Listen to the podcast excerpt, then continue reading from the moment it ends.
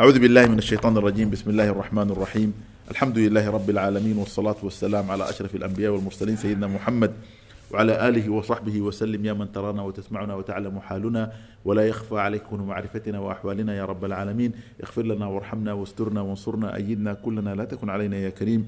يا رب زدنا علما وزدنا فهما واجعلنا من الراشدين. واجعل اللهم جمعنا هذا جمعا مباركا مرحوما.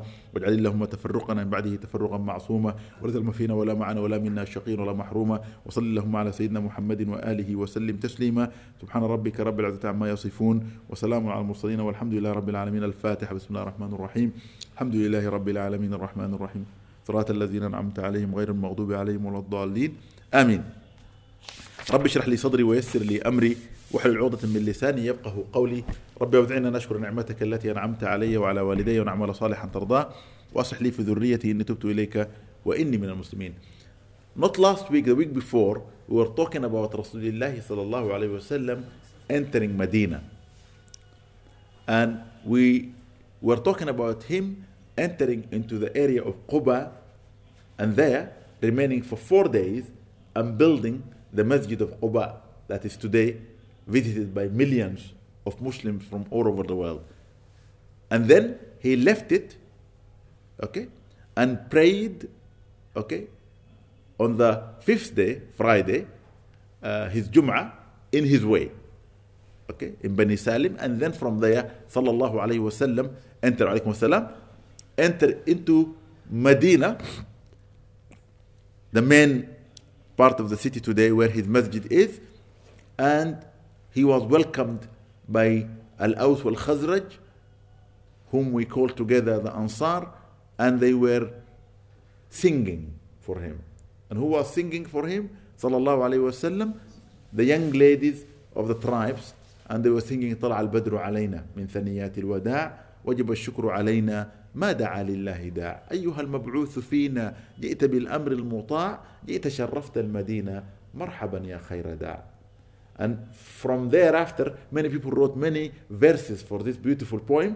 I think it is the most famous poem in the world because there is no Muslim house that does not know Talal Badru alayna. It is a beautiful poem recited by those young people welcoming the Prophet sallallahu alaihi wasallam, describing him as the moon riding over them. Okay, and it is an honor for them that he has decided to come and live in their land. And the young men were standing and making takbir. Okay? Allahu Akbar, Allahu Akbar, Ja'a Rasulullah. Allahu Akbar, Allahu Akbar, the messenger of Allah has arrived. Allahu Akbar, Allahu Akbar, Ja'a Muhammadun. Allahu Akbar, Allahu Akbar, Muhammad, peace be upon him, has arrived. This is where the takbir, repeating it, and the women were singing. And until he sallallahu alayhi wasallam arrived in front of the house of Abu Ayyub al Ansari. Now, that's the beginning then of the journey of Medina, as it is described historically by all the historians in Islam and other historians who took from the Muslims when they are not Muslims, whether they are from the East, from the Middle East, or from the Western world. Even today, a lot of people are writing about the story of Sayyidina Muhammad sallallahu alayhi wasallam. Now, while he is going through until he arrived at the house of Abu Ayyub al-Ansari, everybody wanted him to be staying with him until he built himself a place. Everyone is asking and begging. And the Arabs, by the way, one of their best qualities is generosity. They are very, very generous people. When you travel into their land, they will not let you go without looking after you. If you go to an Arab land, past Arabic homes, and they are not generous, they can't be Arabs. They can't be. Seriously, this is reality. They can't be. Their, their generosity goes يعني, shocking. And I travel to a lot of Arab countries, they are generous people. Yes, yes. In your journey, you will see it. That this is their way, this is their nature. Before Islam. This is the Allah. Every every nation have got a quality. This is the nature of generosity, the nation of the Arabs, and everybody writes about it. Ibn, Ibn Battuta write beautiful things about those people when his journey was going through. Now, he passed through different families and groups, and they were saying to him, Muhammad, please, sallallahu alaihi wasallam, stay with us.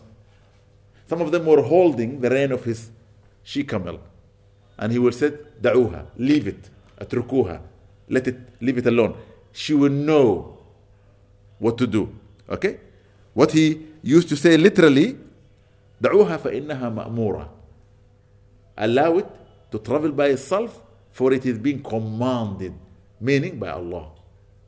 I am telling it to go, but Allah initially is the one who will allow it to stay wherever it might be stay. When the Prophet came through the district called Bani Najjar, and you know Bani Najjar are his uncles from his mother, because his mother is from Bani Najjar.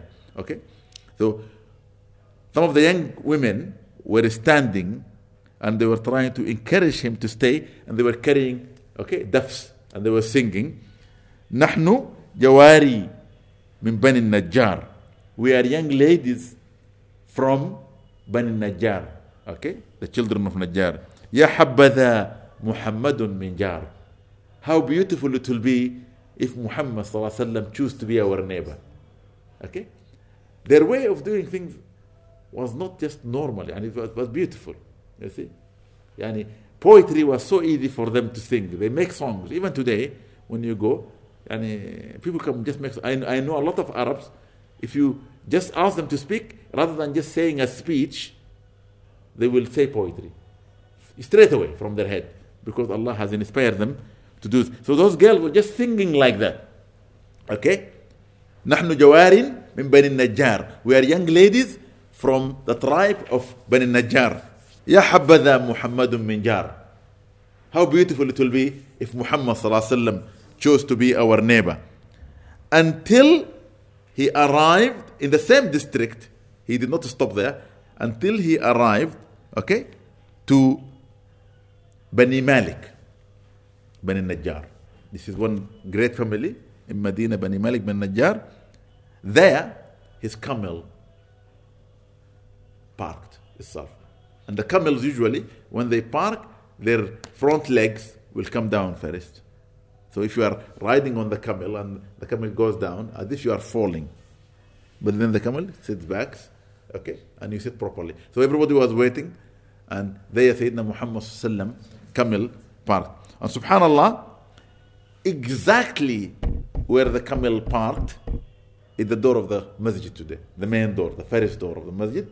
That's where the Prophet sallam built. Okay? This used to be a land belonging to two orphans. Okay? They are from Bani Najjar themselves, from the same tribe. Okay? And as I said, Bani Najjar, they are his uncles because he has his mother from them.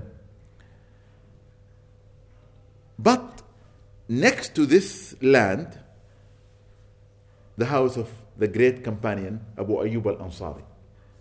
Now, Abu Ayyub al Ansari, and I will encourage you to read his story, He's one of the most greatest scholars and companions of Rasulullah. Today he is buried in Istanbul and he is buried in the main mosque in Istanbul, Masjid Abu Ayyub al-Ansari. And subhanAllah, when you go and visit the mosque and stand next to where he is buried, you feel as if it is a place from paradise. This is the man the Prophet ﷺ loved. The Prophet ﷺ stayed in that house with him for seven months. When the Prophet ﷺ was asked by him to come and stay, because until you build in the land, he didn't argue his case. He said, Well, I will stay. The houses in Medina were built from mud. Okay? But they were built in stories, either two stories or three stories sometimes. Okay? Many people have the idea that building high buildings only started later and in the West. No, no, no, no. Yani in Yemen and this country, they had up to 12, maybe 15 stories and built from mud. There is a city I visited in Yemen, a city that is about maybe five to 700 years old. I can't remember the name, but it has got those tall buildings and it has been built long time ago. When those tall buildings were built, there was no America. Because everybody always think of high buildings and think of America. Okay? This tall building was built. So here, Abu Ayyub has two stories. The Prophet ﷺ said to him, I will stay with you, but with one condition I will stay in the lower floor. Him and his wife felt awkward. They said, How can we stay on top of you? How could, and think about it. Now, today, when we try to honor the Prophet by saying things like that, people say, You don't worship the Prophet. Look at these people. They're just new Muslims. They could not find it in themselves staying in the top floor and down stayed with Muhammad. I'm going to give you reasons why. Number one, if you want to respect somebody and they are living underneath you, you will be so worried that when you walk and the floor creaks, you make noise. Number two, when you are on top and people are underneath, okay, every commotion there will be heard downstairs. Okay, it's very strange. Number three, because their buildings were built from palm tree leaves, the, the roofs, and mud, if you pour any liquid, it will go down. Number three, down there, when we live in our homes back home, sometimes your goats could be living next to you. Sometimes your camel could be parked next to you, down, not on top, because they can't climb up. So usually, underneath, it's for everybody the humans, the non humans, but upstairs, it's only the people. So they did not like that in the least to see Rasulullah this great man, the noble man, choosing to live in their house and he's living underneath and they're living on top. So Abu Ayyub al-Ansari came down to Prophet and said to me, Ya Rasulullah, me and my wife were discussing it and I don't think we can find it in our heart to allow you to live asfal. Asfal meaning lower. And we're living a'la, above. No, no, no. We will come and live down, you go and live above. The Prophet said to him, no. I will remain lower until inshallah Allah decide and the building that we're trying to build are finished and then we will move.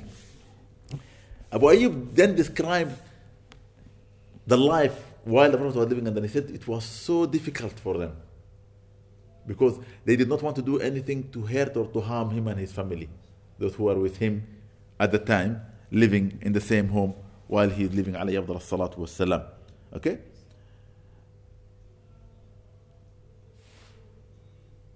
Now, he wasn't a rich man, Abu Ayyub al-Ansari, according to the historian. Okay? But in his home, too many people are welcomed. Okay? In his home, too many people are welcome. And subhanallah, no guest who will come to his house will go without. Now, he had the Prophet ﷺ in the house, imagine, as his main guest, his chief guest, now people will come to visit him as normal, but above that, people will come to see the Prophet.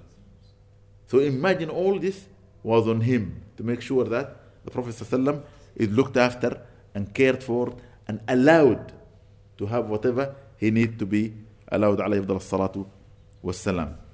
Now, one day the Prophet then decided to begin building his house. When he decided to do that, he called the two boys, the orphans, and said, Look, where my camel parked, this is where I am supposed to build my masjid and my home. I would like to buy it from you. They said, Ya Rasulullah, we're relatives. Okay? Our tribe, men are uncles to you. Their women are aunts to you. Your mother is from Bani Najjar. She is one of us. We give you this as a gift. Now listen to this very carefully. He sallallahu alayhi wasallam says no. And he set a rule. Whenever we establish things for ourselves and when we're in, in, in, the, in the da'wah, in the Islamic work, we should always avoid taking things because then those people who give you the things, people could see them as if they are driving your life and you feel indebted to them. Be very careful. You better work and earn and build your life. This is the way we were taught. You see? People ask me, Sheikh, why are you tiring yourself? You should sit down, we can look after you. I said, No, no, Allah is looking after me. We need to work, we need to earn our living. We need to look after our families. And we need to help those who need to be helped, if we can. In fact, in Sudan, we have a Sheikh Rahmatullah al Bura'i. He was one of the richest men in Sudan. Every sheikh would love to be like him because he was not just doing, he was helping everybody. And he set an example that should be followed. The town where he set his Quranic school, he built institutions, hospitals. He have got the best heart hospital in Sudan, in a small place. I took a delegation from here, and they went and visited. Okay, we have to take a helicopter from Khartoum because it's in the desert. Subhanallah, you'll be amazed. In this little town, there are factories and, and all he built, and all the people in the town, they are working in these factories, in the farms, okay, or teaching in the school and the institutions. There are some Europeans, there are some Americans there, and everybody earn their living. He doesn't allow anybody not to earn a living. Everybody must earn a living. If a widow, for example, who died, or her husband died, and she is uh, unable to look after her children, he will say to her, Come to see me. She will come and see him. He said to her, Look, what can you do? Look, we have too many guests every day. Thousands they come and go. What can you make? Can you make a pot of food? Can you make a pot of rice, whatever? Can you make a, a big pot of tea that can give tea for 100 people? Make it and tell me how much it cost you to make it. If it cost her to make it 60 pounds, he will give her 100 pounds. Give her the 40% or 60% profit, and she goes. So they just deliver, they come to me. You see him sitting there, he's welcoming every guest, and the women will come and whisper and say, What are you doing? Initially, I didn't understand what he was doing. Then I realized later on, they were telling him the price 50, 70. And then he just put his hand and gives. Put his hand and gives. All day he's like that. His guests are catered for, his people are looked after, and that gives him the dignity. And Rasulullah in that has given us the best that we don't need to mix things because then it will bring doubt and doubt bring okay corruption in the society. We don't want that. You see, if you look at today's politics and politicians, life is a little bit murky. And especially for religious people, they need to remove themselves from that because Allah subhanahu wa ta'ala wanting them to deliver the message as pure as it was delivered by the messengers before, inshallah. So Rasulullah paid the money for those two orphans, okay? And they were reluctantly accepting it, but he said, Look, this is your fair payment. And he began to build the masjid, and he وسلم, was one of those people who was building the masjid. Now, everything that was built was built by mud using uh, the palm tree, all of it, the trunk, okay, to, to do the pillars in the mosque, okay, and some of it to, to do يعني, some of the uh, the wooden, uh, what do you call them? Uh, the roofing, but but they have got the support, wooden support to hold because the roofing is just the branches they put on top and then they put mud on it. And subhanallah, it's very very strong. Many many houses you see today built in Saudi Arabia, in Yemen, okay, in where I come from, in Egypt as well, they're built like that and they're strong, good houses and they look yani, after the people who are living under them. And while he was using his own hand to build with them, he's also giving us another lesson that there is no one in this world, if they are really truly leading by example, should sit down and allow people to serve them. Shouldn't do that. Now, one of the things that upsets me personally is that today's leaders they want to sit and to be served. No. No. You should be with the people. If people are building, you should build with them. If you are carrying, you should carry with them. We don't want any example of people going out of their way to do that, which will make them feel or act superior. Islam is not like that. In fact, unfortunately, even in Islam, we have some uh, leaders who will sit and want people to massage their legs, massage their shoulders. What is this? Come on. Really, I, I tell you, we should never bring our religion to these kind of things. Let us look at the Prophet ﷺ and take his example. He was building with the people وسلم, and the people were making okay songs when they build, when they carry, they were singing, and the poetry. And the Prophet ﷺ always indicates for the singing to encourage people to do the work to use Islamic slogans, Islamic words like dua. So he was reading with them, Allahumma inna al-ajra ajra al-akhirah. Okay? Allahumma inna al-ajra ajra al-akhirah farham al-ansara wal-muhajira. This is him, sallallahu alayhi wa sallam. He's not a poet, but he was making a dua, okay? Rhyming like a verse in poetry. Allahumma inna al-ajra ajra al-akhirah. Oh Allah, indeed the reward is the reward of the hereafter. Farham al-ansara wal-muhajira. Please, oh Allah, show mercy upon the Ansar, the people of Medina, Al-Aws and the Muhajira, the people who are migrating from Mecca to them, like himself. And this make me remember once upon a time Rasulullah was sitting, this we'll talk about later, like Aisha came dressed nice as his wife. And uh, she was happy, rejoicing. He said to her, Where have you been? She said, We've been to a wedding. He said to her, Did you sing in the wedding? And Aisha said, Yes, we sang. What did you sing? Now, in our countries, we have these kind of things to show. So the, the boy's family will sing songs to say, We come to you with our son. He is bright, he is smart, he is strong, we have the money. I see, like that, you see? and she happened to be with the, with the boy's side. And she sang a song, I can't remember the song, but she sang it like at the beginning of the song. He said, oh, yeah, Aisha, it would have been better if you sang a song whereby you say, We have come to you with our song who's, mashallah, uh, pious and good, God fearing. And he gave her some words. That is to say, when you sing songs, sing them by using that which will please Allah subhanahu wa ta'ala. So I am one of the people who say, in our time now, we need to encourage all the writers who write nasheed, Islamic nasheed. Because if the Prophet allowed them at that time to do this, to remove them from the dunya songs, there is no better time to do it but now. Because if you look at the songs of today, not just swearing and insulting, but even vulgar words are used in singing. The poetry is no longer pure good poetry. Okay? It is poetry of iqwa, poetry of encouraging people to do haram, indulging in that which Allah has forbidden. So my understanding is we should encourage people to use the right poetry. Okay? Using the right words. And mashallah, there are many now, alhamdulillah rabbil alameen, they are doing this. So when we are doing, for example, like uh, the nasheed or the poetry night through Rumi's Cave and Sakina, I always encourage her to invite the poets that they can encourage people, okay, especially the young generation to listen to these kind of things, okay? Now, the Muslims, while seeing the Prophet was building, okay, and they were singing, they were absolutely delighted.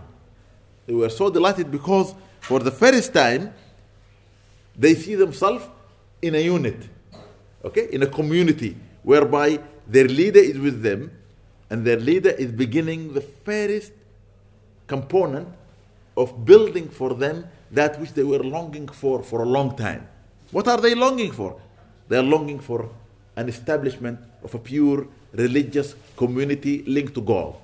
Okay? So that is what is making them happy. Rasulullah stayed in Abi Ayyub al Ansari house for seven months. It took him seven months to complete the masjid and the house. And by the way, the masjid and the house were built proper. In fact, I have uh, an architect map I keep with me just subhanallah. I feel anybody who want to build a mosque should build it like that. The measurement of the mosque, although it was very simple, it's just a rectangle building, but the measurement, the width and the length were measured by the Prophet. ﷺ. When Umar ibn Khattab became the Khalifa and the number became big, he was encouraged to increase the size. So people wanted just to destroy the old and build the new. He refused. He was very upset. He said, No. Measure the Prophet measurement in both sides. And when you increase the building, you must increase in the same proportions. You understand what I'm saying? So if he was building 5 by 10, if you increase 2 meters that way, you must increase 4 meters this way. Are you with me? Sometimes mathematics a little bit Okay? So if it is 5 by 10, okay, that means for every meter in the width, there are 2 meters in the length. So if you add two meters in that side, you must double it in this side. Wa alaikum assalam, marhaba. This is the teaching of Rasulullah sallallahu alaihi wasallam. Okay? Welcome. Come in. Wa alaikum assalam, welcome. Okay? So it is same proportion, the percentage. If you can just push that there. Push this, please, my brother. Sorry. Sorry. That's all right. No, it's okay. No, that's fine. Just put this. Sorry. No, Jazakallah khair wa alaikum assalam. You understand what I'm saying? So, see, sallallahu alayhi wa sallam, yani, this something, not just because he chose to do it, but because Allah inspired him to do it. He sees with the sight of God. You understand? So, Sayyidina Umar bin Khattab knew that, that whatever the Prophet ﷺ did must be followed. Must be followed to the letter. So he asked the companions to do the same. Okay? Now, many of the people in Mecca, among the Meccans, began to come who were left behind. At that time, when the Prophet ﷺ finished building his mosque, they record that there is nobody who was left behind, nobody who was left behind, except those who were captured, okay, and imprisoned, or, subhanallah, those whom were not allowed to leave by their families. They were not captured, but their families are saying to them, no, you cannot leave. They stayed behind, okay? But everybody else now is in Medina. Medina was, mashallah, flourishing with the new system that Prophet set up, and everybody was living comfortably. What happened next? The mu'akha. Al mu'akha, subhanallah, is very important. There are three things in Islam, and I would like you to think about this because you are all in the field and the land of da'wah. Number one is making the da'wah, inviting the people. Da'wah meaning invitation, making da'wah. And that, once it is flourishing, it, the fruits of it will be shahada, giving shahada to the person. Or the person takes shahada from you. An la ilaha illallah wa ashhadu anna Muhammadan abduhu wa rasuluh. Number two, okay, bay'ah, okay, the oath of allegiance to Allah. Now, not everybody can do that, but there are people who have been given the authority to do this. This is just to keep the community in line, okay, with the teaching of Muhammad. In Surah Al-Fath, in Juz 26, the para 26, okay, after Surah Muhammad, Surah Al-Fath, Allah talks about the bay'ah. Indeed, O Muhammad sallam, those who give an oath of allegiance to you, they are only giving it to Allah. For indeed, when they are putting their hand on your hand, the hand of Allah is above their hands. Okay? It's very important. Number three is al mu'akha. Okay? Joining people in brotherhood relationship. And the reason for that is very, very important so that the person will be able to develop themselves through the companionship of somebody who knows the system already. And unfortunately, in the da'wah in Britain, this is not happening today. Why a lot of people who are embracing Islam, they are leaving Islam. A lot of them are neglected, forgotten. So this is something that we need to think about. Let me speak a little bit about this and I tell you what the Prophet did there. Number one, for you to make da'wah, to make invitation to people to come to Islam, remember, your action speak louder than your word. For Allah commands you in the Quran to act upon that which you believe in. For indeed He sees what you do. And the Prophet does, and the believers will see in the day of judgment. وَقُلْ اعْمَلُوا فَسَيَرَى اللَّهُ عَمَلَكُمْ وَرَسُولُهُ وَالْمُؤْمِنِينَ And tell them, O Muhammad sallallahu alaihi wasallam, to act upon what they believe in. For indeed Allah is seeing what they do. And the Prophet will see. Every Monday, Sunday evening, Thursday evening, the Prophet ﷺ said, I am shown all the action of my ummah. Okay? And that's why you used to fast Monday and Thursday, one of the reasons. So that, inshallah, his action will be raised to Allah while he's fasting. And subhanallah, if you are acting upon what you believe, everything that you do should be following the teaching of the Quran. If it is good, you will do. If it is wrong, you will avoid. Keep away from. Okay? So a da'iyah, a person who invites to Allah by his permission, not by your permission, must act upon what he believes in. You must do all the right things. Are you with me?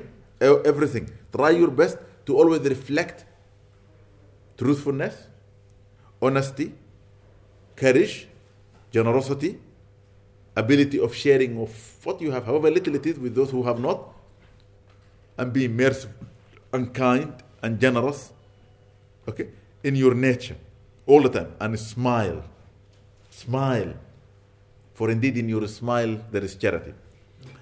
Allah said to the Prophet ﷺ, فَاصْدَعْ بِمَا تُؤْمَرْ O Muhammad ﷺ, okay, call out with what you have been commanded. Call out to people.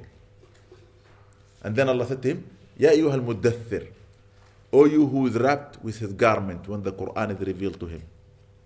قم فأنذر Stand up and warn the people. وربك فكبر And your Lord you must magnify. Allahu Akbar. وثيابك فطهر And you should always be dressed in clean, smart garments. والرجز فاجر And anything that causes you difficulty or troubles or problems, you must keep away from. ولا تمنن تستكثر. Okay? And never think you are doing or what you did is enough or talk about it or show off. ولربك فاصبر and if you are confronted with things that are making the da'wah difficult then for Allah be patient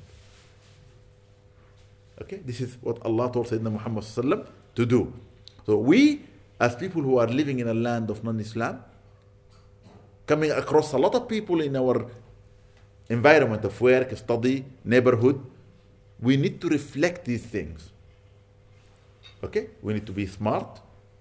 We need to be clean. We need to be pure. We need to be truthful. We need to be honest. We need to be generous. We need to be merciful. We need to show all those all the time. Because that will encourage people to inquire who you are. Who you are. What are you doing? Why are you doing it? You understand? Anything that brings difficulty, remove it. Keep away from it. Because you don't want any difficulty in the deen. Be easygoing. Be easygoing. Don't, don't make it difficult. Because the Prophet has warned us not to make it difficult for people.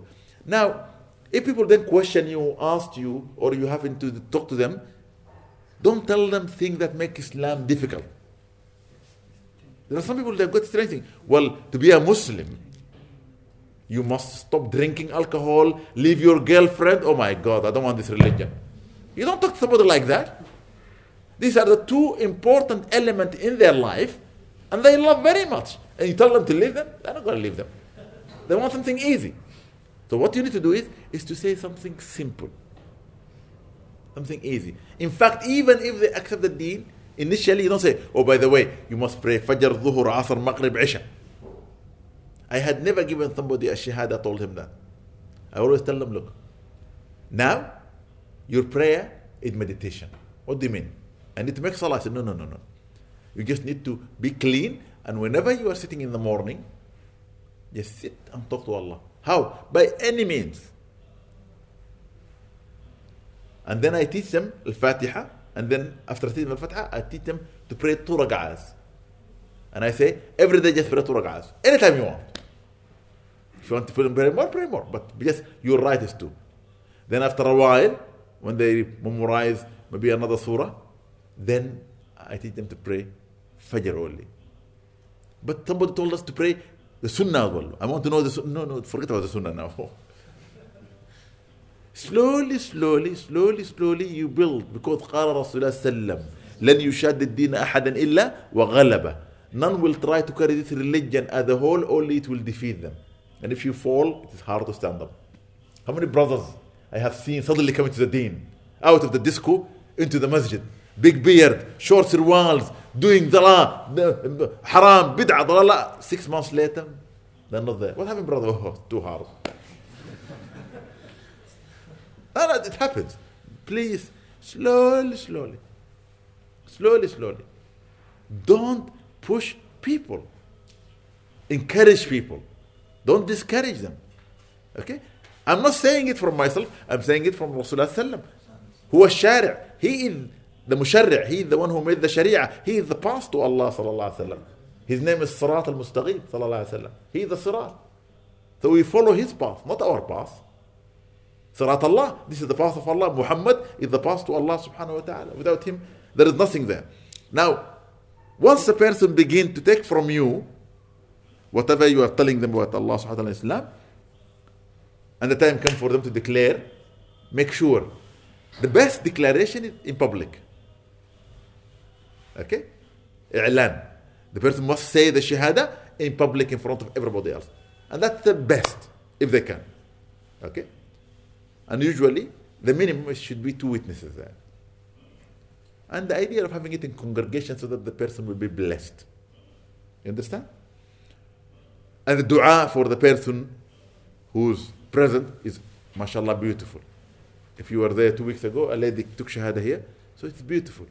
Seriously, every time somebody comes to me to take shahada, I feel renewed. And the Prophet ﷺ tradition used to say, Jadidu imanakum, renew your faith. Renew your, every time, keep renewing your faith by repeating La ilaha illallah as much as you can. Because it is, inshallah, that which will save you from the torment of the hellfire. Now, what the Prophet used to do, sallallahu then, he used to take the hand of those companions and give them bay'ah. Give them an oath of allegiance to tell them that when you are taking from me, this oath you are making now is not between me and you, it's between you and Allah. So the person then linked to Allah direct. إن الذين يبايعونك إنما يبايعون الله. Indeed, O Muhammad sallallahu alaihi wasallam, those who are giving an oath of allegiance to you, they are only giving it to Allah. يد الله فوق أيديهم, the hand of Allah is above their hands. فمن نكث فإنما ينكث على نفسه. Whosoever goes against what he promised Allah, he goes against himself.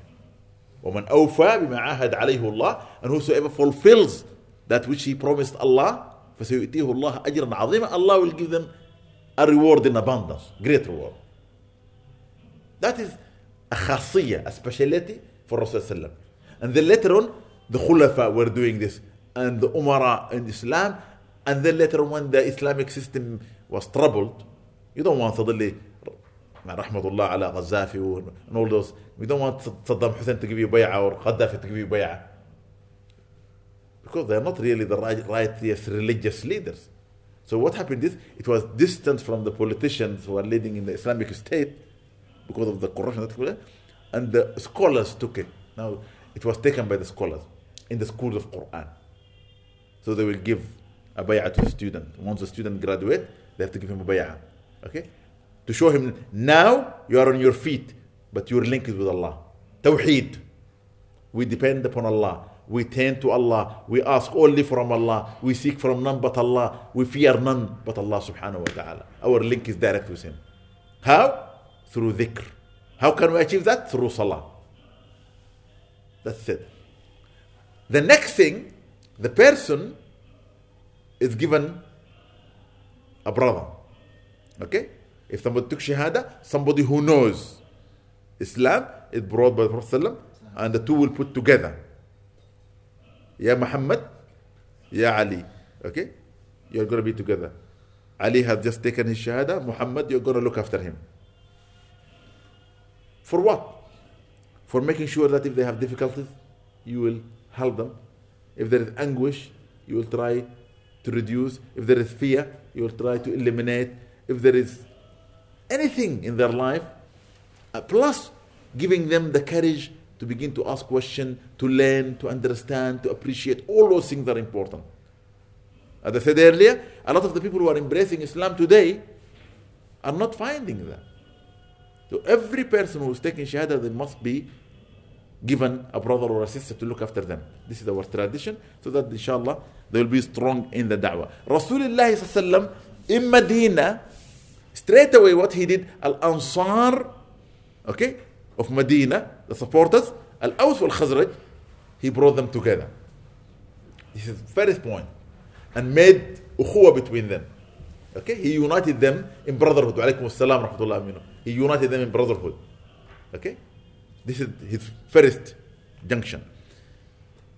And then he began to put them together with the muhajirin. But subhanallah, nobody in the history of humanity acted upon a teaching like the teaching of ukhuwa or brotherhood like the Ansar of Medina. First of all, two tribes were fighting all the time. In fact, just five years before the Prophet came to Medina, they had a war that destroyed most the tribe, both of them. But then the Prophet made mu'akha between them. He united them.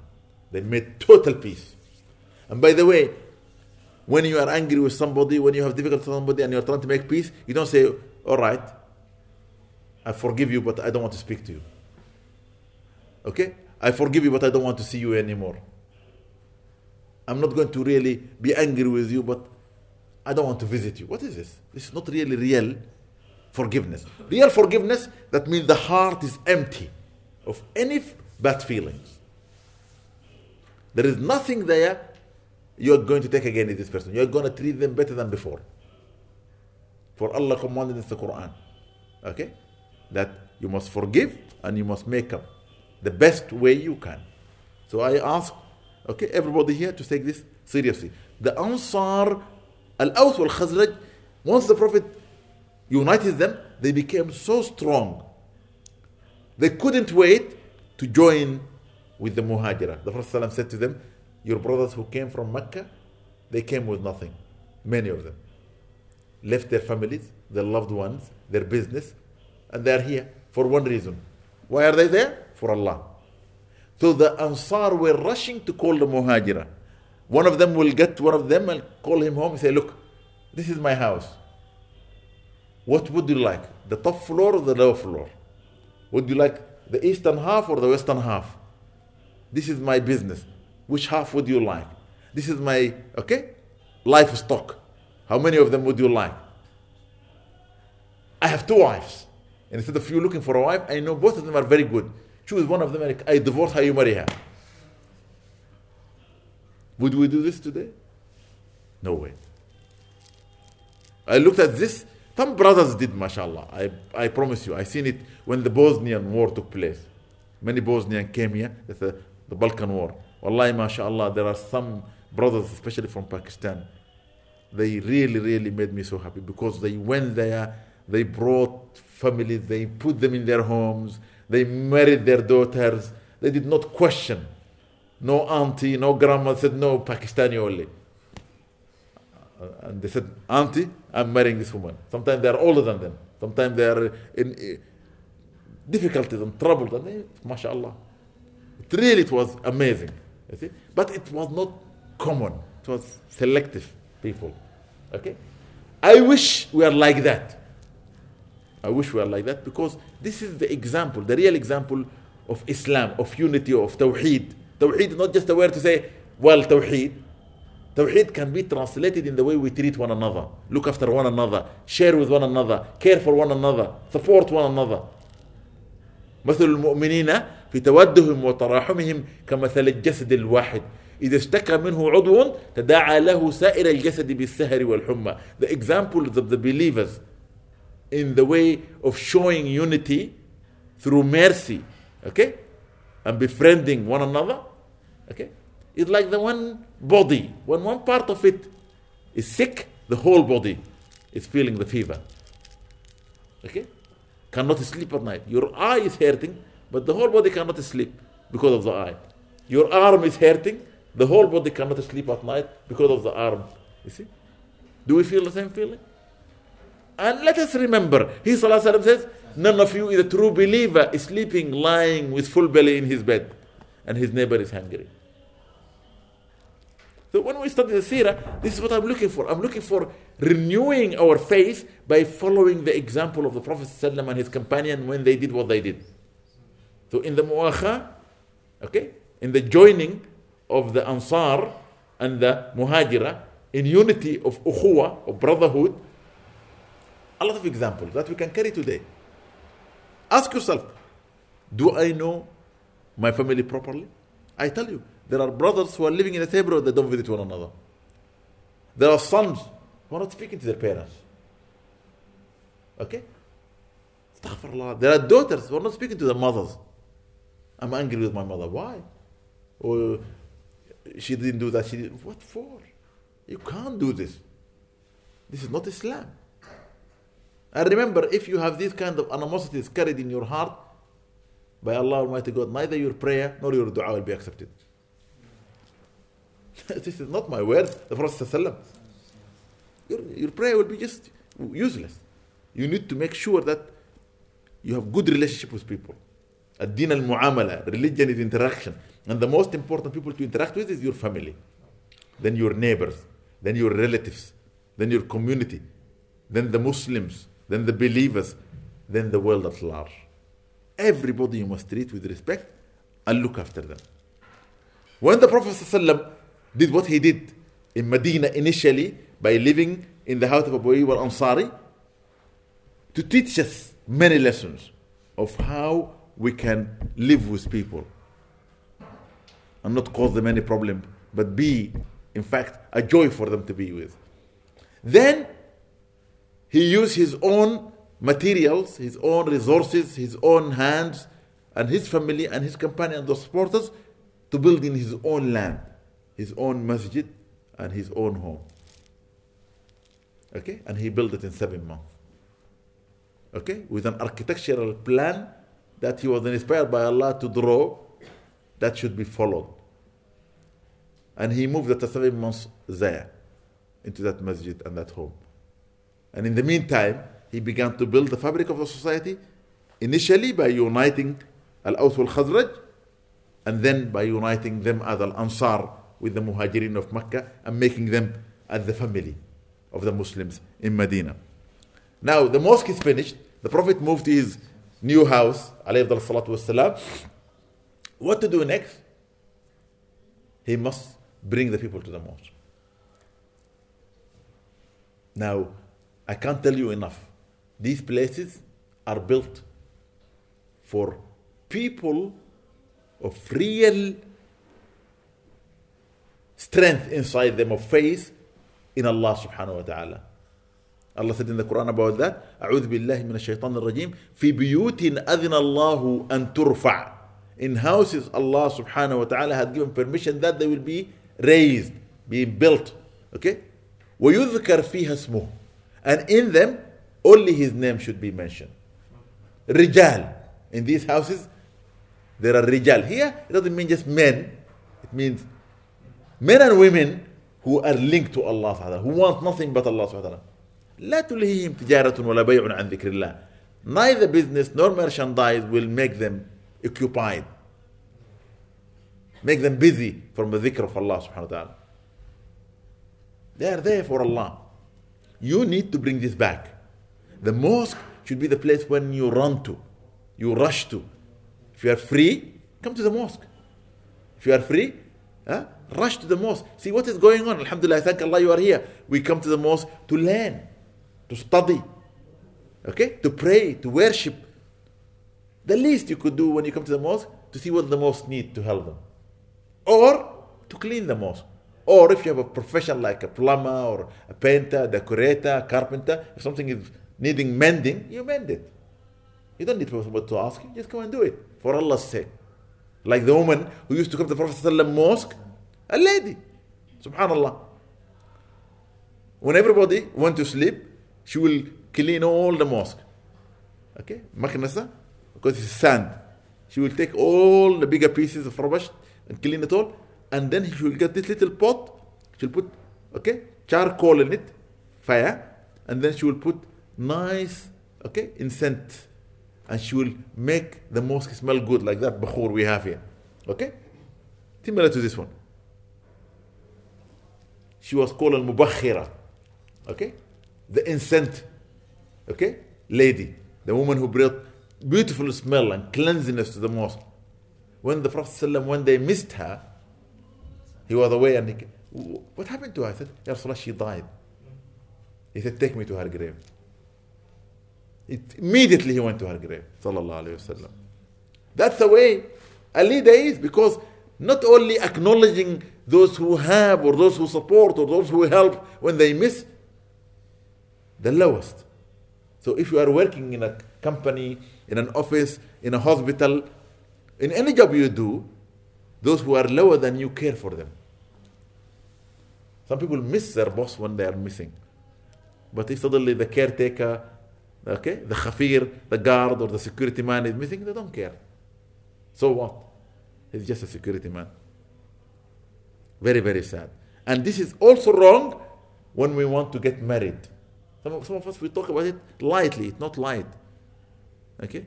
Oh, so and so went and asked to marry so and so, and he was refused. Why? Oh, he just, he doesn't have a good job. What is this? We don't measure people as people by what they can do. We measure them by what they have in their heart to Allah subhanahu wa ta'ala. What kind of faith they have. What kind of religion. Not my word, the Prophet word.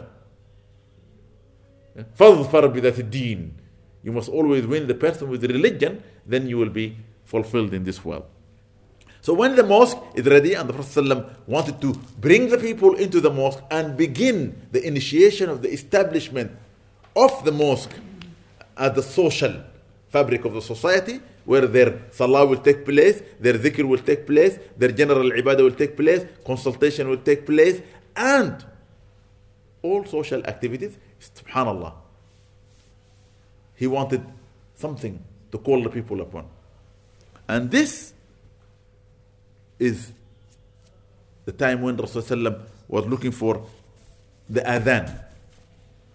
Okay? He gathered everybody. He didn't, he didn't just make a decision and said, we should do this. He gathered everybody and says, look, we need to make sure that people who are living far understand it's time for Salah. What shall we do?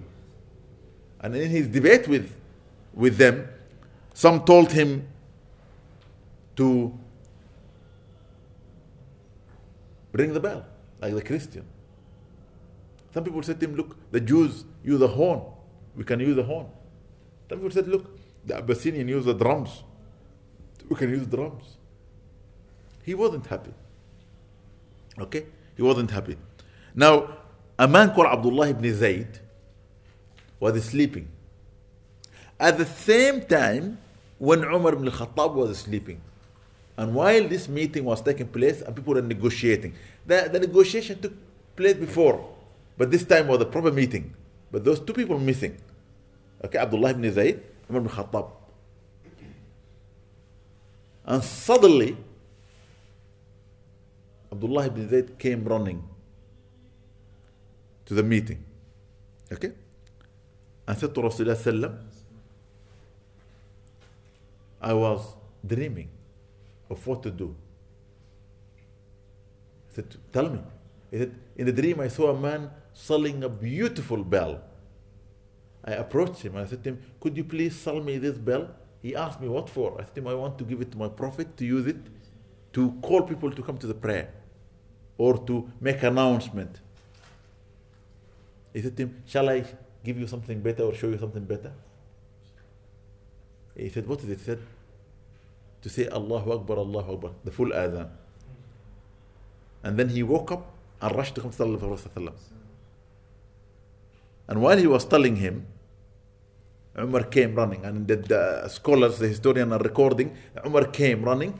And because he woke up and wanted to not to miss what is going on, so he was still, they used to have the izar, okay, the piece of cloth they tie with, like the ihram, okay, and a piece to put on their shoulders. So he was running. When he was running like this and was tying his clothes, he arrived. What is it, Ya Umar? He says, I just saw a dream. And he related similar story. The Prophet said, agreed upon.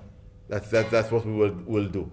But then he called Abdullah ibn Zayd and said to him, Ya Abdullah, what you told me now, because he read all the adhan for him, go and tell that man sitting there. Bilal was sitting far away.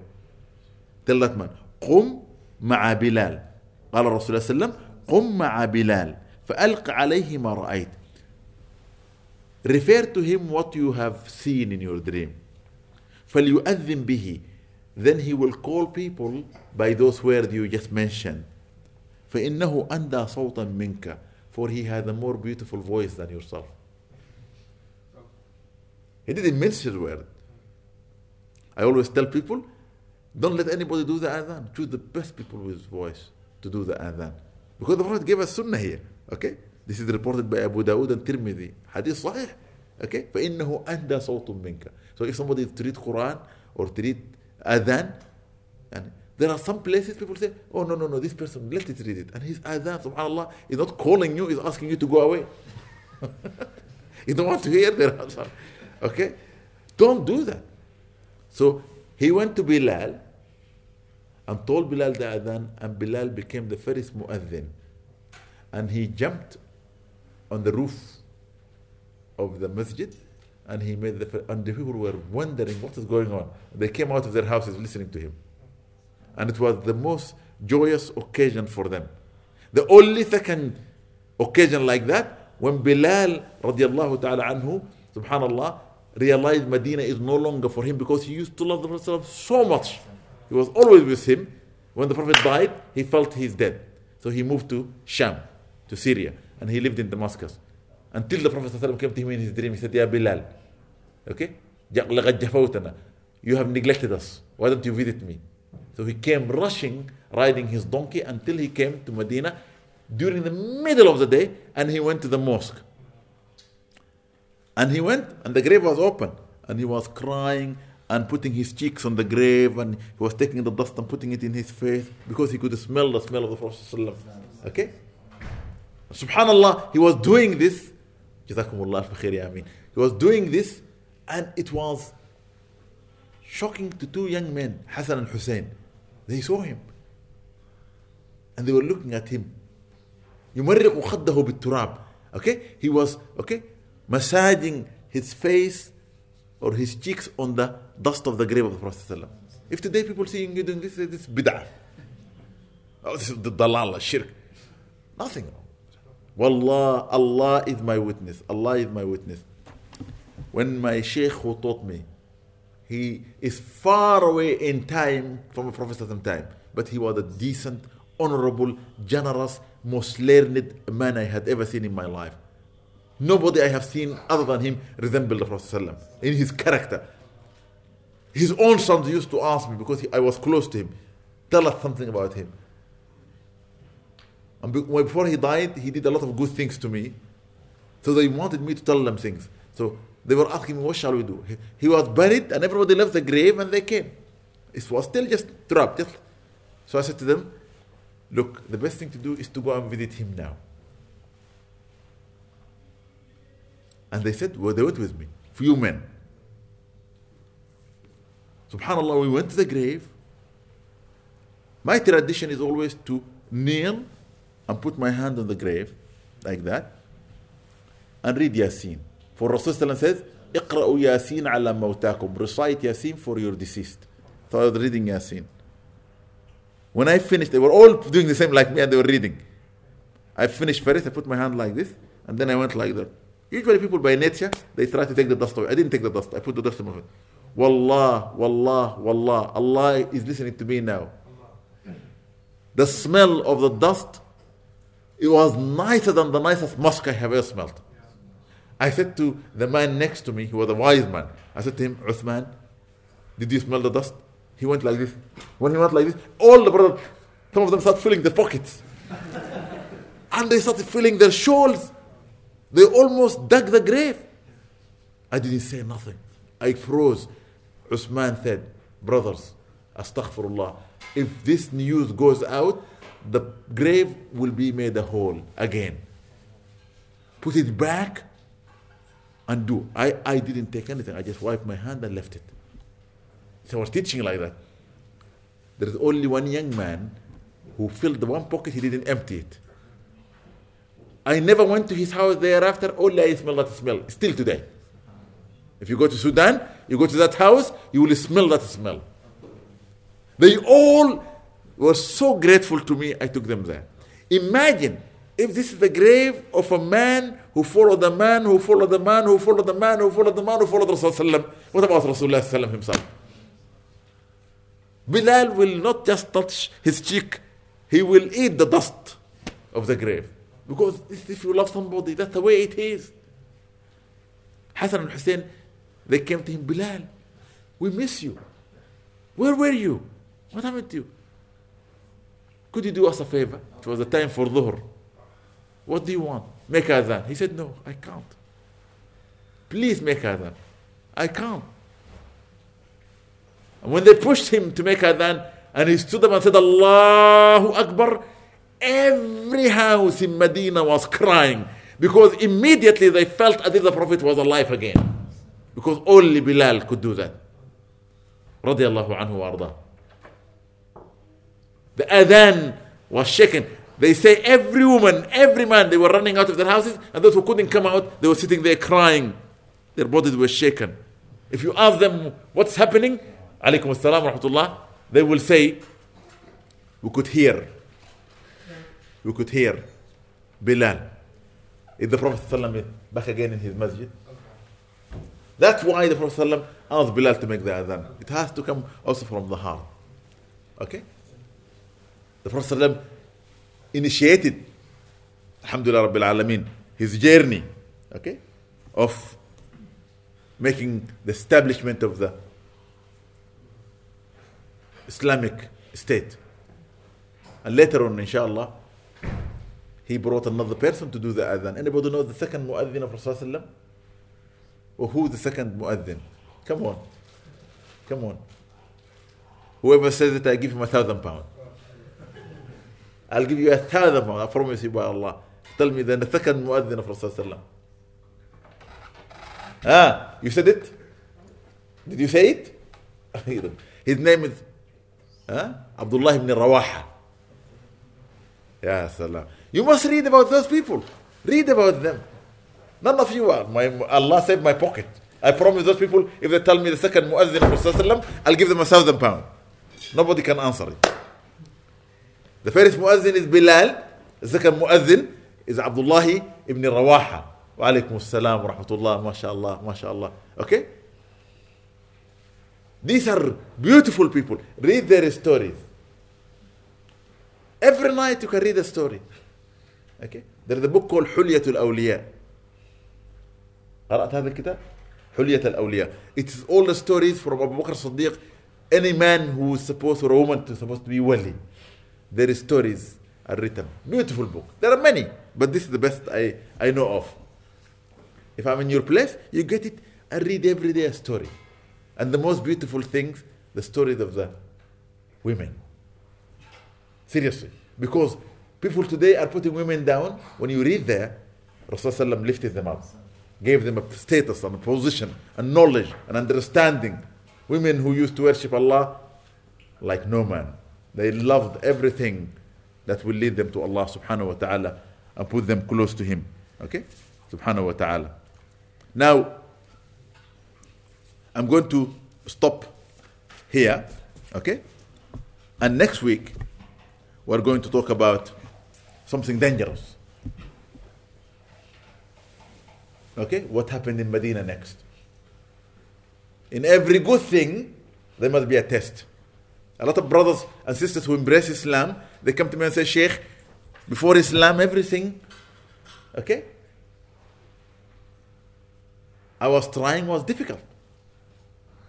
But once I become a Muslim, I don't try anything and everything is easy. Meaning, one brother came to me and said to me, I always, as non-Muslim, I was trying to live my life. I was trying to date girls. They don't want to date me. I was trying to get jobs. I can't get jobs. I try to go to the bars. Nobody wants me in the bar.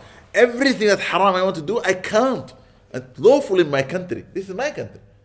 The moment I became a Muslim and I became steadfast, women ring me, beg me to take them out. The bar that I used to apply for jobs, ring me, please. They offer me good offering. What's going on? I said to him, Allah is testing you. Allah wants to know whether you are genuine in saying ashhadu an la ilaha illallah muhammadan abduhu wa rasuluh sallallahu alayhi wa alihi wa sahbihi wasallam or you are false. If you are genuine, you know this is haram you keep away from. You seek the halal.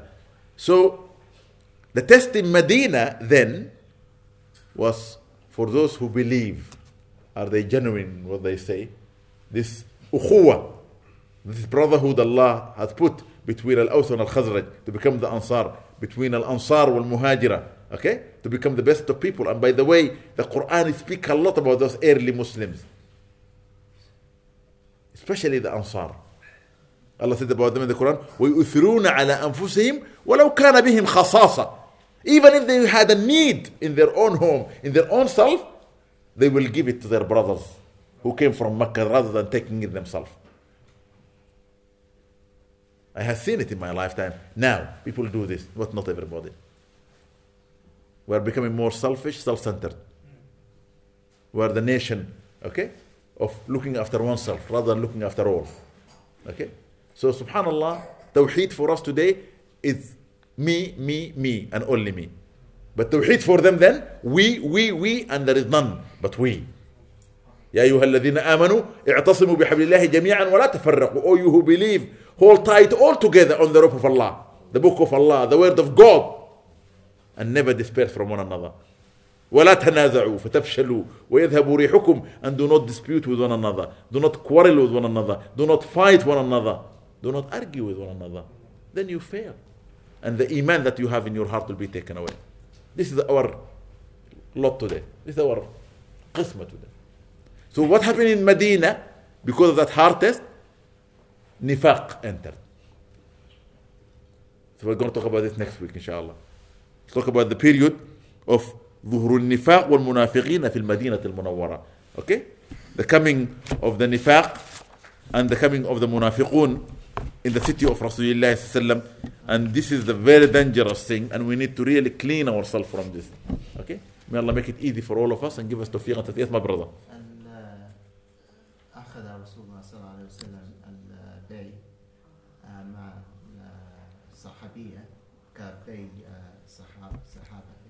في في نفس الطريق يعني. Yes.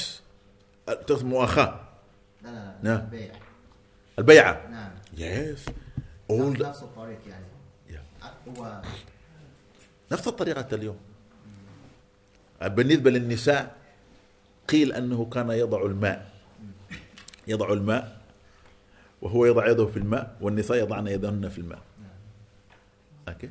Today I see some of the mashayikh some of the scholars They put the sibha and the women will hold the sibha. They put their shawls and they will hold on the shawl and they do the bay'ah. But the Prophet ﷺ put the water and they say he put his hand and they put, because water, okay, spiritually can link you to the person. Yeah, that's the idea. But for men, they hold hand like that. Okay, two men.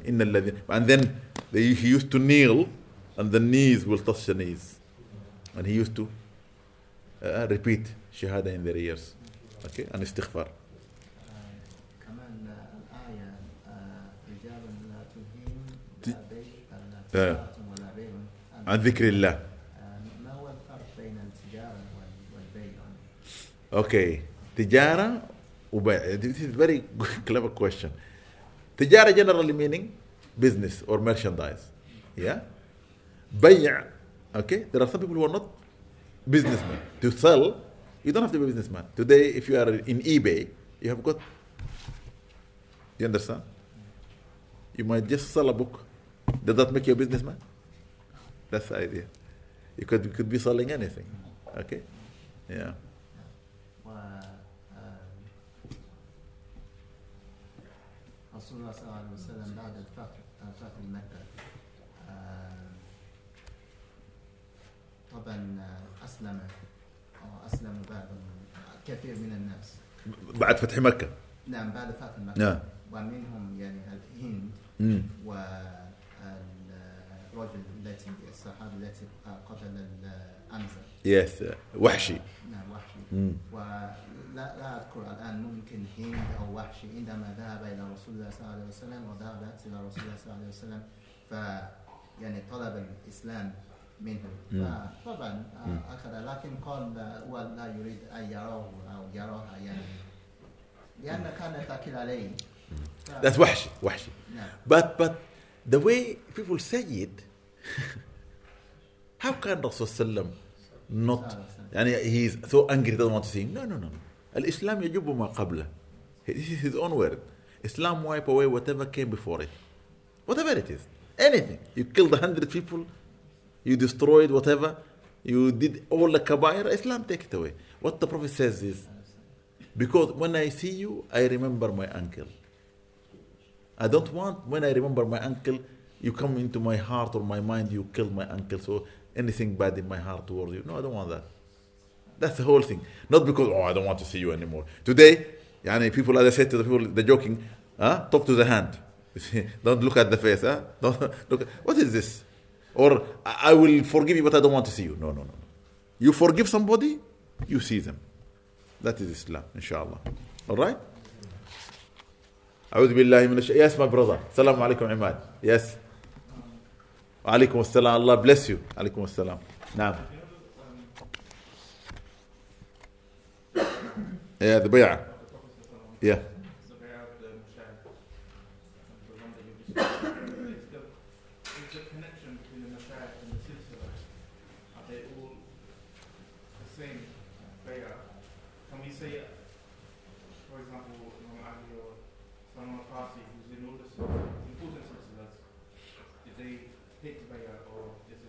Of course they did. Of course they did. But there is a distinction, as I said, you are not here when I said it. There is a distinction. The bay'ah which was given by the Prophet ﷺ to the people around him was the bay'ah of confirmation of the relationship between the servant and the creator. إن الذين يبايعونك إنما يبايعون الله. That's it. Okay? Between the, and it's not the bashar in front of you. Now, Abu Bakr Siddiq, Umar ibn Khattab, Uthman ibn Affan, Ali ibn Abi Talib, Al Hassan ibn Ali, all those people were still giving the bay'ah to the people, leading them on the deen, although they were the political leaders, but they were mainly spiritually leading them. But there came a time when the leaders, they were not really spiritual leaders. Can you imagine you giving your bay'ah to Saddam Hussein or to Gaddafi or to Hosni Mubarak? come on, my brother.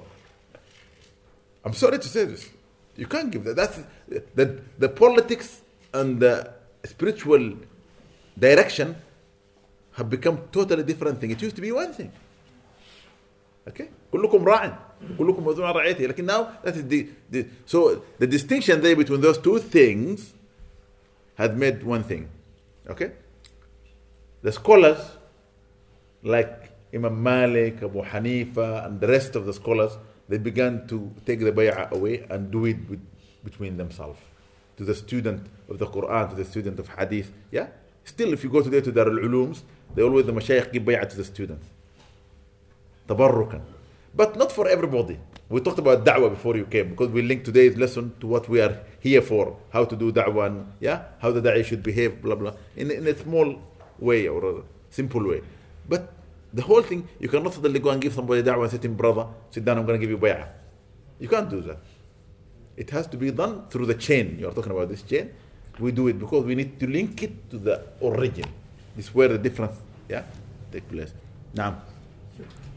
Um, uh, there is an interpretation uh, and a point of view that all this uh, bayah and all this ahuwa and all this uh, what Rasulullah did, that was a part of Kanun Rasala and it was not meant after the Rasul.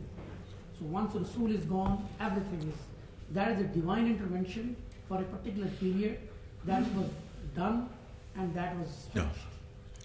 Was it done in the time of Abu Bakr Siddiq? Was it done in the time of Umar, Ali, Uthman, Hassan? But it was not done afterwards. It's 30 years we're talking. And we are here how many hundred years? No, it was done, my brother. It was done. The only time it was stopped by some of the scholars when the, they were asked by the Khulafa to come and take over the judiciary or to go into the role of politics and they refused because they knew there was corruption and there was doubt and the leaders were not accepted by the people knowing that as a scholar the prophet says no one should put himself in a position of leading the people if the people did not want him. You understand? No one.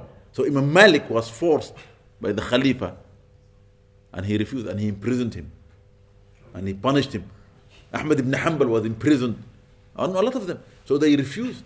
What they started doing? They started separating the spiritual teaching and continuing this which the Prophet did.